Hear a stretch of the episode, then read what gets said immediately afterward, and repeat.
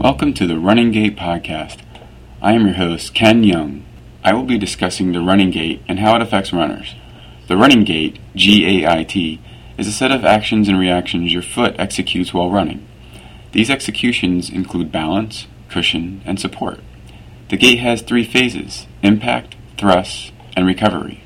Pronation is the motion of the foot from foot strike to propulsion. The initial strike is the most important phase and is categorized into three groups neutral, overpronator, and underpronator.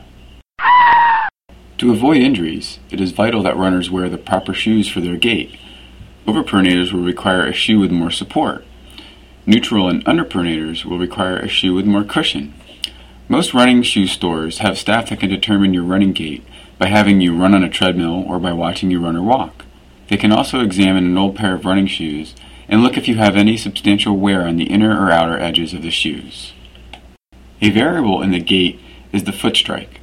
There are three types of foot strikes forefoot, ball of the foot lands first, the midfoot, where the heel and the ball land at the same time, and the heel strike, where the heel of the foot lands first, then transfers to the ball of the foot.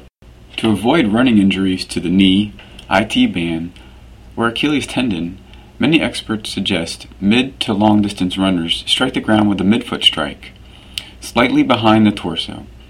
This reduces the amount of pressure or pounds per square inch the body receives during impact. Now that you know what a runner's gait is and how you can avoid common running injuries, I hope you go out and get a great pair of running shoes and give running a try. Thank you for listening to the Running Gait Podcast.